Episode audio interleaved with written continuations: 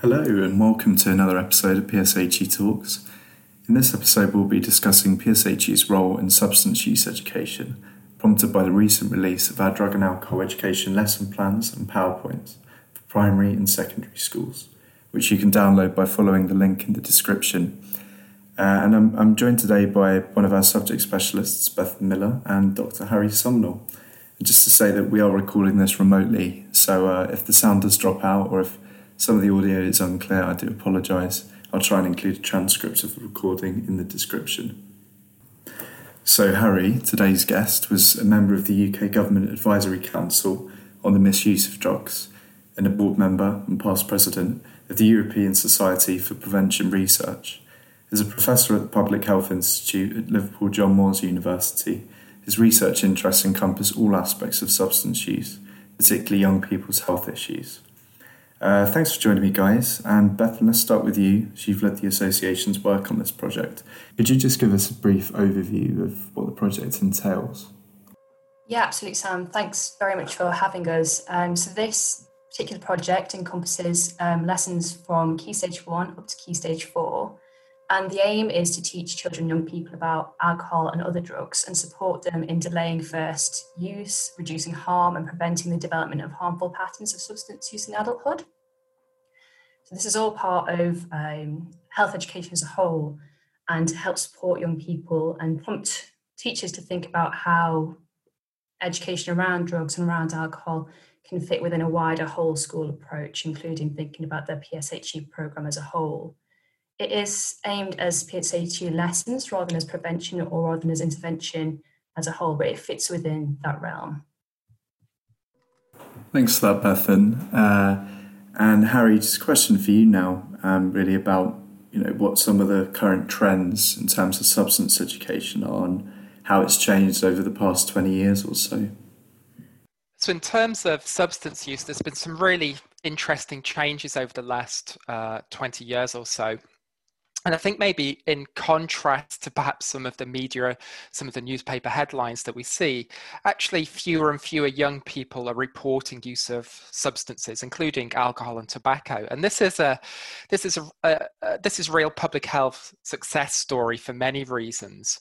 I think sometimes if we look at the headlines, we'll think that everybody's doing it, all young people using substances. But the reality is that the vast majority of young people are not using substances. So every year in England, and there's equivalent surveys in Wales and Scotland, which are showing, and Northern Ireland, which are showing similar findings. Every year, every couple of years, there's a survey with 11 to 15-year-olds in English secondary schools. And that's been tracking patterns of substance use since about 2000, maybe a bit before. And for all types of drugs, then there's been quite a dramatic decrease in use since about 2000. Now, over the course of the 1990s, there was a large increase in substance use, perhaps coinciding with the rise of dance culture and rave culture and those sorts of things. But for example, around 10% of 11 to 15-year-olds would class themselves as regular smokers back in 2000. That's now down to 2%. There used to be a gap between girls and boys, where more girls would report smoking than boys. We no longer have that gap, so we have similarly low levels of smoking. There's been a lot of focus on e-nicotine delivery devices, or e-cigarettes, however you want to describe it. And that's also, some of the data is also telling us that, again, even though there's a lot of interest in these delivery systems, actually the number of young people using them is very small, and that doesn't seem to be changing much. And the young people who are using those sorts of devices, who are vaping, tend to be people who are smoking. And that's the same across the UK. Now, if we look at alcohol, so this survey again told us in the last time it was conducted that about 10% of 11 to 15-year-olds drank alcohol in the previous week.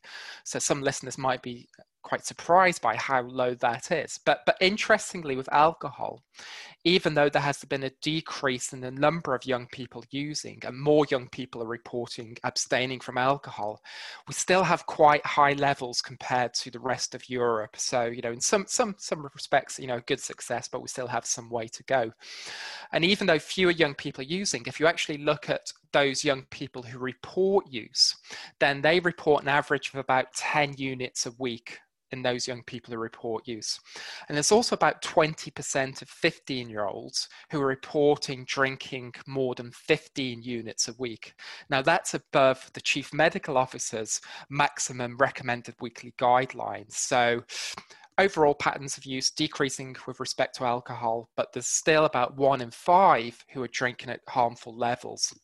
Hence, it's really important that we include alcohol education as part of PSHE.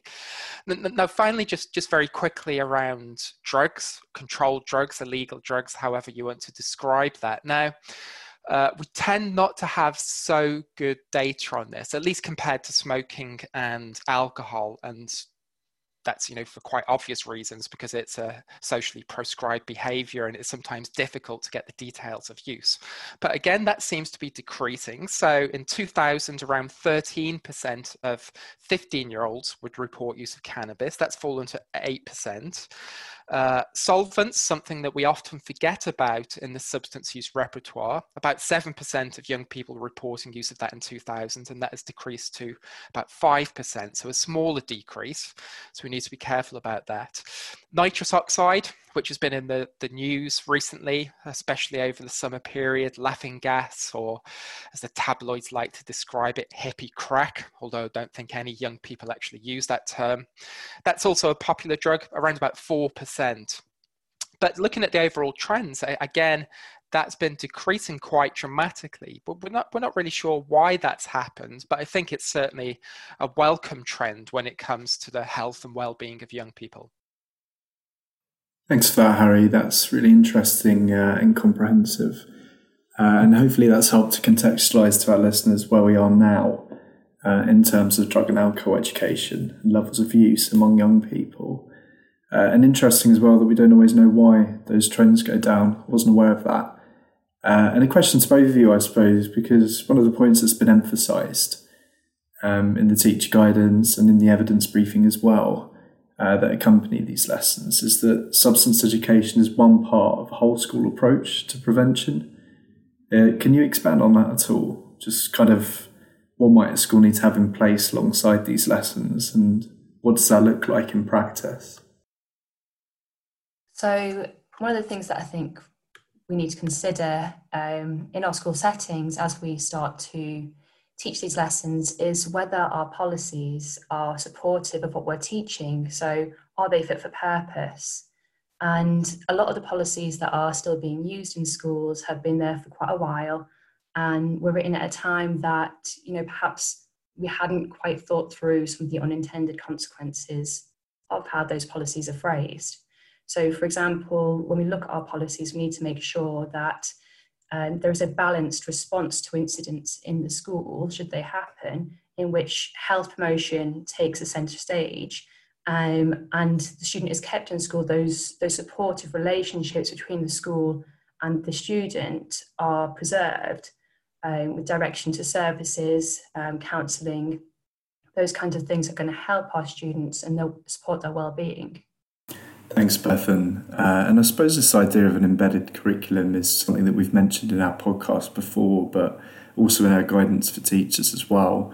How important is that with this topic, kind of making sure it's embedded in the curriculum along with other things, and it's not just a one-off assembly, for example?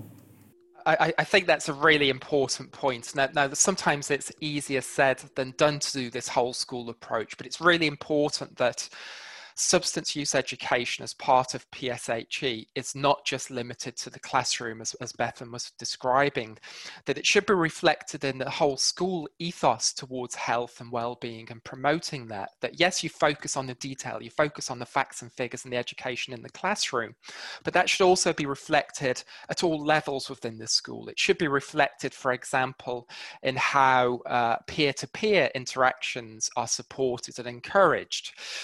some really interesting international educational approaches, for example, using pupils and students as peer educators around substance use education. There's also, I think there's also work to be done around student and pupil perceptions about how seriously and what the focus of a school is around health promotion and substance use in particular. And this is about understanding what are the pro-health norms within a school.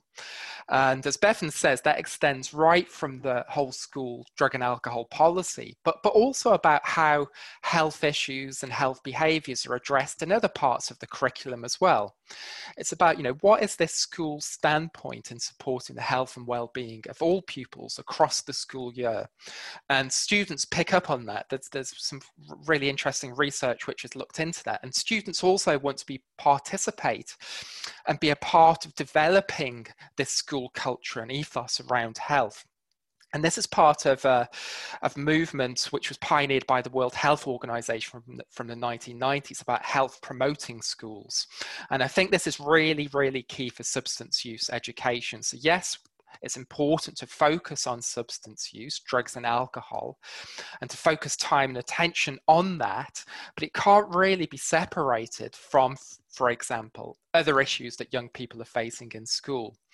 And if we think about schools as hubs of the community, so how are parents and the wider community getting involved?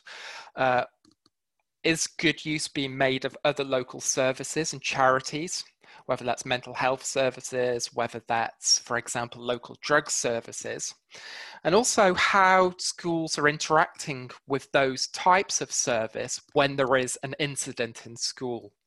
You know, is the response to an incident one which is supportive of pupils and not necessarily punitive?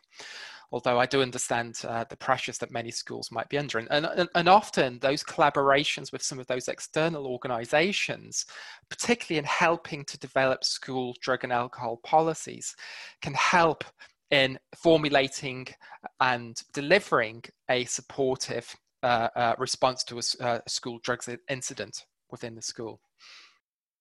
Thanks, Harry. And I suppose that feeds in a bit to what we've mentioned before about the role of external visitors in, I think, the first podcast episode we did. And again, when we discussed gambling education more recently. But thinking about substance education specifically, what are the important points that teachers need to consider if they want to invite an external visitor into the classroom, say? Because I think anecdotally, at least, this is a PSHE topic that often gets covered in this way.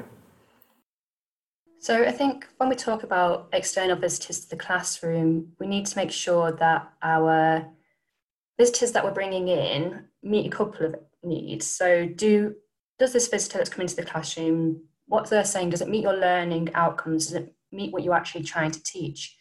It can seem very attractive sometimes to bring in an external visitor for engagement purposes. However, if they're not meeting what you're trying to get out of your programme, or if they're not meeting what you're trying to get out of the lesson, then it might not be the best approach. There's also some real areas to think about in terms of whether this is safe, whether it's actually helpful, or whether in some cases it's actually harmful to bring a visitor who may be very well-intentioned, but doesn't necessarily completely appreciate that it can sometimes be quite inspiring in a way that we wouldn't necessarily want to pose to children, to see a person who's had actually something quite traumatic happen, quite damaging happen, and then that is then being used in almost a promotional way, which can be quite confusing for young people. It's also quite important to make sure that we are making sure that the visitor's not instructive in terms of how to go about certain behaviours, is age appropriate for the young people that are listening. One of the key groups that we see coming into school as well is the police, and it's really important when we ask the police to come into the classroom that they are only teaching about their field of expertise, so the law around substances, and that should not be the only input students have about substances. If someone does want to bring in the police into the classroom, then we have a wealth of resources and guidance about how that can be done safely and effectively. And again, that kind of touches on what's age appropriate, doesn't it? And of course, these lessons span from Key Stage 1 up to Key Stage 4. And I'm just interested in what each phase covers and how the lessons change as people get older, because obviously they're going to have different levels of awareness, maybe different starting points when the lessons begin. So yeah, I was just curious about the methodology behind that. Yeah, absolutely. And one of the first and most important things to do with substance education, as you would with any topic within PSHE, is to baseline the pupils in a particular classroom. So find out what they know before you start. Look at local data to get a better picture of the area and adjust the lessons that we've planned, if you're using them if necessary, to match what students need in the classroom. One of the really, really important things as well is to only really introduce substance-specific information as the first time abuse begins to approach, or if you're approaching an increase or a peak abuse at any particular point. But to have that underpinning learning, so learning about managing risk, learning about seeking help, those kinds of things, and also relating it to your wider PSHE programme. So if we're considering teaching about substances, where do we have mental health and emotional well-being lessons in relation to that? How close are they temporally in your long-term curriculum planning? Because that's going to be one of the areas that's really supportive. And as Harry was saying, looking at the formation and maintenance of positive relationships between peers, those areas that are going to be really supportive for our young people. In terms of a quick breakdown, kind of key stage by key stage of what our lessons, for example, look like in terms of substance education, our key stage 1 and key stage 2, for the majority of it, so up until about year 4, most of it is looking at medicines and safe management, safe use of medicines, so using them as they're intended, a little bit of a look at peer influence as well. So for example, peer influence around whether or not they can identify when influence is being used and when media influence is being used as well. In year 5 and 6, that comes into play quite a lot, which is when we start to introduce substances in our scheme of work about smoking and alcohol. And then as they move into secondary school, our lessons then focusing key stage 3 a bit more about more specific substances, again, as that age of first use approaches. And then key stage 4, when our students maybe are starting, some students may be using some substances, helping them to seek help and manage risk in a safe way, so that they know actually there is a health element to this. It's not about telling them right or wrong, because that is not something they tend to respond to, as we know as teachers, but telling them this is the risk, how are we going to manage that risk, is this something that measures up to your values and what you want to do, and then how to seek help, whatever they need. So it's very much a skills emphasis as well, isn't it? Kind of imparting those skills that they can use to seek help if they need to, and to find the right sources of support as well. Yeah, absolutely. So they're kind of critical thinking around media influence and whether being, where maybe your industries are suggesting use that may or may not measure up to their values, social competence skills, so knowing when peer influence is taking an effect, and again, how to manage that, and those risk management skills as well. And of course, our help-seeking behaviours, which are signposting. We really need to look at, when we do signpost services, what might be the barriers to those being accessed, and how can we help our young people to rehearse the skills to ask for help and seek help, perhaps using sentence starters, so they can have that kind of idea of what you might need to ask to a parent who you might want to come and pick you up from a situation in which you feel you might be slightly stuck or in slightly more higher risk. Those kind of helping behaviours can help to rehearse in the first place. That's great. And Harry, I suppose thinking more about these older pupils, maybe those who are more aware of substances perhaps, what can teachers do to ensure that lessons meet the needs of these people specifically? Yeah, this is often a tricky issue. So I talk to a lot of teachers and do lots of presentations around drug education and drug prevention, and this is something which comes up, particularly. You know, I was talking before about some of the trends in use, particularly the age-related use, because there is a a big escalation in use from the ages of 11 to 15, and then of course 16 and 17 year olds and 18 year olds as well. It's a difficult one, and I understand why teachers struggle with this, because quite often students and other learners might actually know more about substance use than the teachers, or at least they will perceive or claim that they know more about it. And the sorts of education that older pupils might need might actually be around safety, about risk taking, but also they also might have some very specific questions about the use of substances, and teachers might get uncomfortable about this because they either feel that they don't have the skills and knowledge and competences to do that, or they might also be worried about saying the wrong thing, or giving out the wrong message. And I think this is where a good comprehensive school drugs and alcohol policy comes into it, and a really good understanding about how local services can fit in with what schools are trying to do around substance use education. So yes, on the one hand, even for the older pupils, the majority will not be using substances, but there are key points across the year. Christmas holidays, before the summer holidays, for example, before festivals. Over the last few months, we've had the COVID lockdown, and there's been lots of attention on illegal raves and unauthorized gatherings and things like that. So I think there's also triggers and external events which teachers need to be aware of, and to draw upon appropriate external support to help them engage with that. So perhaps beyond the standard and set curriculums around PSHE, trying to bring in some external providers, keeping in mind what Bethan was saying before, to talk to those older pupils about the realities of substance use.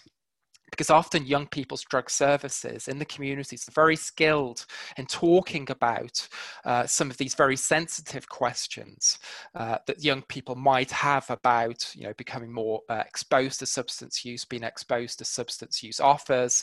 Maybe they're taking drugs for the first time and want to talk about those experiences. And I suppose the key thing for teachers is that how can you draw upon that local high quality expertise where you might not have that particular experience yourself. Thanks, Harry. And I suppose, Bethan, that's one of the tricky things, isn't it? Because often in PSHE we talk about this distancing the learning for young people, and obviously teachers as well as young people will bring their own set of personal experiences to the lesson. And I know in the guidance that there is a few sections on that which will be useful to colleagues. And one of the other things you touched on, I think, earlier, Bethan, was this need to signpost support for pupils. Can you expand for our listeners a bit on the considerations that yourself and the rest of the subject specialist team make around signposting effectively? Yeah, absolutely. So signposting for our young people is going to look quite different depending on the age of the pupil or student and the kind of stage they're at. And it's really important, as Harry's saying, to not just highlight support inside the school, but also externally. So if you can, for your older students, signpost those local sources of support, and perhaps even have that first contact in the school where this kind of barrier of first accessing support is broken down because they're slightly familiar with the service, and that's really helpful. And for our younger students, who are pupils in maybe Key Stage 1 and Key Stage 2, lower Key Stage 2 especially, so years 3 and 4, we're probably looking more at internal sources of support, so sources of support around trusted adults within the school, so perhaps the school nurse, or if there is a community support officer attached to the school, whether it's in primary or secondary, using those sorts of support as well, if helpful. Now, the thing to bear in mind when we signpost for our pupils is that signposting isn't just for those students who might be worried for themselves, but also they might be worried about a parent or someone they know. And it's about emphasising that when we seek help, it might not be for the kind of worst case scenarios, so for dependency or for the idea of addiction. It might be that actually there's a little worry there that we need to sort out in the early stages, and that those support services are there to help with that as well. I suppose the other thing to mention, and Harry might have an insight on this, is kind of how these external organisations that we've signposted to in the lessons, I know that Talk to Frank have been included and the NHS as well, just how they keep up to date. Because I was interested, when I was looking at the website for Talk to Frank, I noticed that they'd had a rebrand, and obviously that's very important, isn't it, for it to be a good source of support, for it to feel like it's modern, like it's keeping up with the issues that young people are facing today. Yeah, yes. And Talk to Frank is an interesting example, because for many years it was seen as the premier information source around drugs. And to be honest, for many years, Talk to Frank, in my view, wasn't a particularly helpful or useful resource. I think if Talk to Frank was struggling to position itself, it was struggling to actually represent, what it was trying to achieve. Was it designed to have an educational or prevention or informative perspective? But as you mentioned, Public Health England, took over the running of Talk to Frank a couple of years ago, and they've worked really hard, and I'm really impressed by the work that they've done. So there's lots of interesting information and accurate information on there about a whole range of drugs, slang terms, the effects, the laws, all of that sort of thing. But they also contextualize that information really well. So, such as the things that we've been talking about today, about the interaction, for example, between drug use and other challenges and risk behaviors that young people might be engaged in.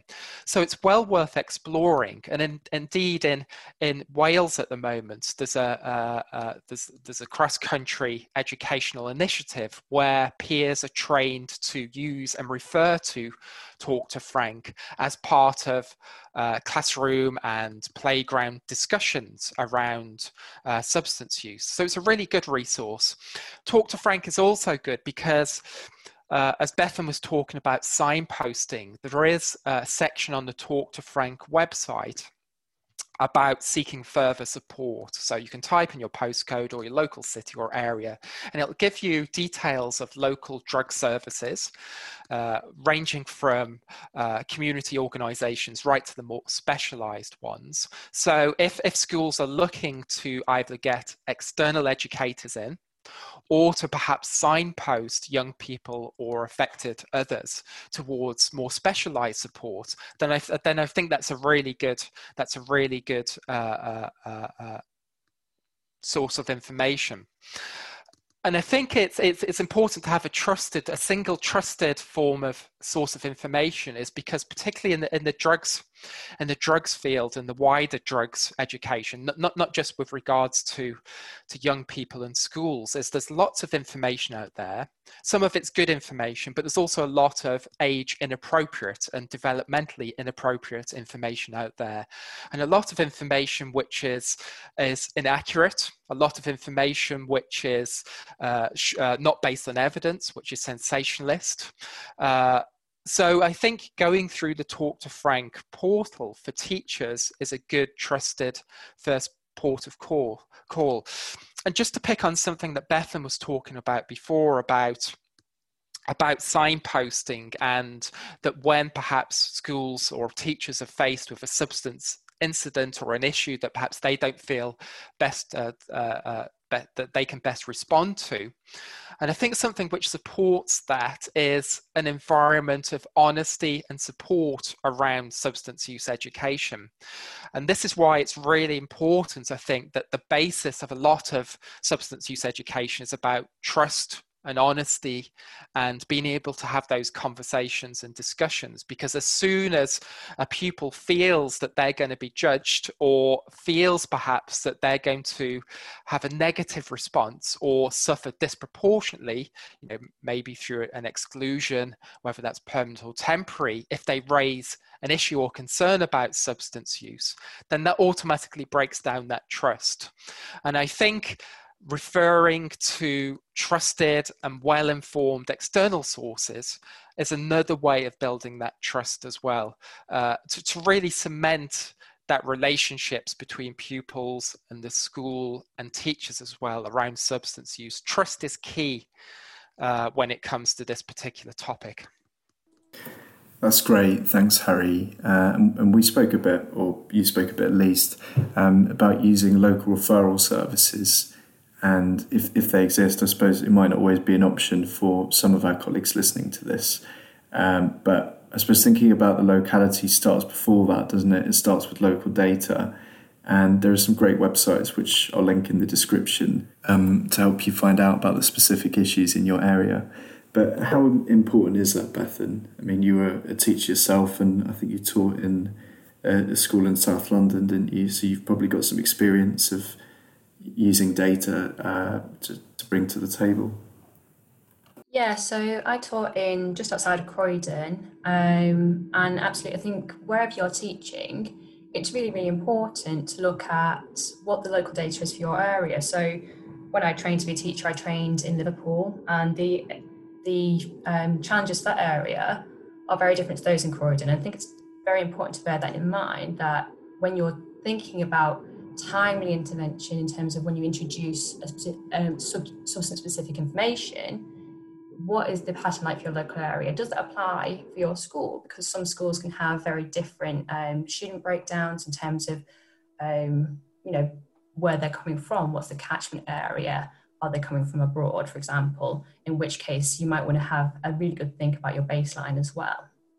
Maybe just an additional point is that looking at local sources of data is really important, but sometimes that data might not be available, and there might be a concern within a local community about a newly emerging drug. So, you know, at the start of the 2010s, for example, we had the whole focus on legal highs, as they were often erroneously called. And there was literally dozens, if not hundreds, of new drugs emerging on the market. And I remember at the time, not just with teachers, but also people in drug services, they were really struggling to keep up to date with what these new substances were, or who was using them, or what the effects were, or how they might best respond to it. And I think it's important to keep in mind that drug trends, they come and go. It's consumer good, in a manner of speaking. There's fashions with regard to what drugs will be popular at a particular point in time. So if you don't have that specific local information or evidence, but you do have a concern around the substance, then don't worry too much, because the basic skills in responding to substances, regardless of what that substance is essentially the same. You know, whether that's cannabis, whether that's alcohol, whether that's a weird and wonderful newly emerging drug. Okay, there might be difference in legal status, but in terms of the issues which are affecting young people, their risk-taking around this, when perhaps experimentation moves on to more problematic use, the interaction with mental health or sexual health or other types of behaviours, that's almost always the same. Those issues are always the same, regardless of what the specific drug issue is at that point in time. So I think in particular, the PSHE curriculum is particularly useful at this, because it sets a good foundational approach. It sets the essential skills that teachers and pupils need to have around substances, which will allow them to respond to newly emerging trends and newly emerging harms associated with particular substances. So it's these core skills, these foundational skills, which are really important. And then the substance-specific information is really just the icing on the cake in many respects. I couldn't agree more. One of the things that we always strive for within the PSHE Association is to make sure that when we provide lessons, we focus on the knowledge, yes, and the information, yes, but absolutely the skills and the attributes that young people will need alongside that to manage the situations that they're in, so that they can have those skills there, they can have that ability to determine what they want for themselves and act accordingly. And I think as well, one of the other things that I'd just like to raise based on that, Harry, of course, brought up what was previously referred to, as he says quite erroneously, as legal highs. There may well be the misconception with young people as well about legality and whether that affects level of risk. And I think that's one of the things that we really need to focus on. We've got an area in the guidance in terms of common misconceptions that young people may have and how to maybe break some of those down. And there's a definite misconception that legality equates to safety. which we really need to think in terms of how we discuss that with young people to make sure that they aren't getting the idea that just because something is legal, it isn't going to harm them, so that it can help to manage and assess risk in a more accurate manner. Well, I think that's all we have time for, so I'm going to have to stop you there, unfortunately. But thanks both of you for joining me. It's been really interesting to hear more about how education around this topic has evolved, and hopefully it's left our listeners with lots of ideas that they can take into the classroom with them when they teach this topic. And remember, if you're not signed up already, you can sign up for email updates on new PSHE resources, policy updates and top tips. Just follow the link in the description or go to our homepage and scroll down. And for anyone wanting support in relation to substance use, please see the NHS LiveWell website, which includes a directory of services to support a variety of needs. And I'll include that link in the description as well. Thanks for listening, and see you next time.